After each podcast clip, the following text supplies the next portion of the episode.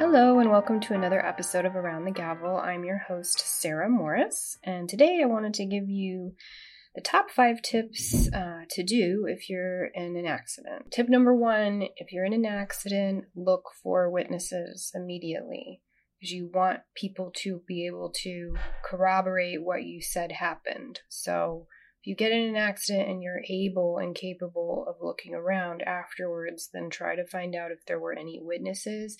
If there were, get their contact information if they'll give it to you especially if they won't wait for the police to arrive, because that happens a lot where people will witness an accident, they don't have time, they're on the way to work or whatever it is, and so they don't want to stick around and wait for the police. So, if that's the case, then try to get their information so your attorney can call them later. Tip number two take pictures. Take lots of pictures from all different angles of both vehicles so that you can try to show your story, show what happened. And I know you guys probably already know this, but in most cases, you don't want to move the vehicles because you want to show them in situ so that it's better, it's easier for the police and investigators to recreate what happened in the accident. So just make sure you're taking pictures. Number three, do not post on social media, regardless. Do not do it. Don't talk about the accident. Don't post about the accident. If you were not at fault and you were injured, then absolutely don't post on social for the next good six months to a year. And when I mean don't post on social, certainly don't post about the accident, but also don't post about jumping off a cliff, or going skydiving during the next year because that is all discoverable information. So, meaning to take it all the way, if you are injured, it's not your fault and you have to seek medical treatment then you certainly don't want the other side to be able to look at your social media profile and try to mitigate and like lessen the amount of injuries you have by showing how active you are.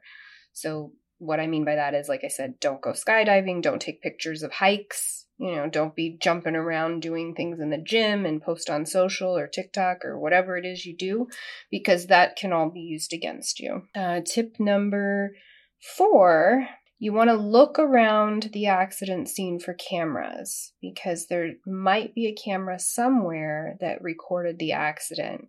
And what I mean by this is, for example, the latest case I received. Um, the accident occurred at an intersection, and at the corner of the intersection, there was a restaurant that had cameras outside, security cameras.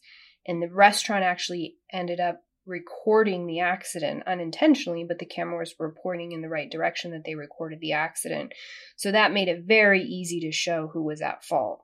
So when you get in an accident, look around, see if there are cameras somewhere, what business might have a camera, and then of course the next step is you've got to ask for the footage right away because a lot of times businesses that have security cameras, they erase, they just automatically erase footage after 7 days or so. So it's like a you know constant turn turning around and erasing. So you de- do need to look for the camera and then request the footage right away and that's something your attorney can do as well. And finally tip number 5 remember that a lot of the police officers have body cams. So that could be helpful and it's something your attorney frankly should remember not necessarily you but just heads up there may be body cam footage, and where this comes in handy, for example, is I had a case where my client was injured by a drunk driver. That body cam footage just helped reiterate that the guy was drunk because he was on the body cam footage being belligerent to the police officer.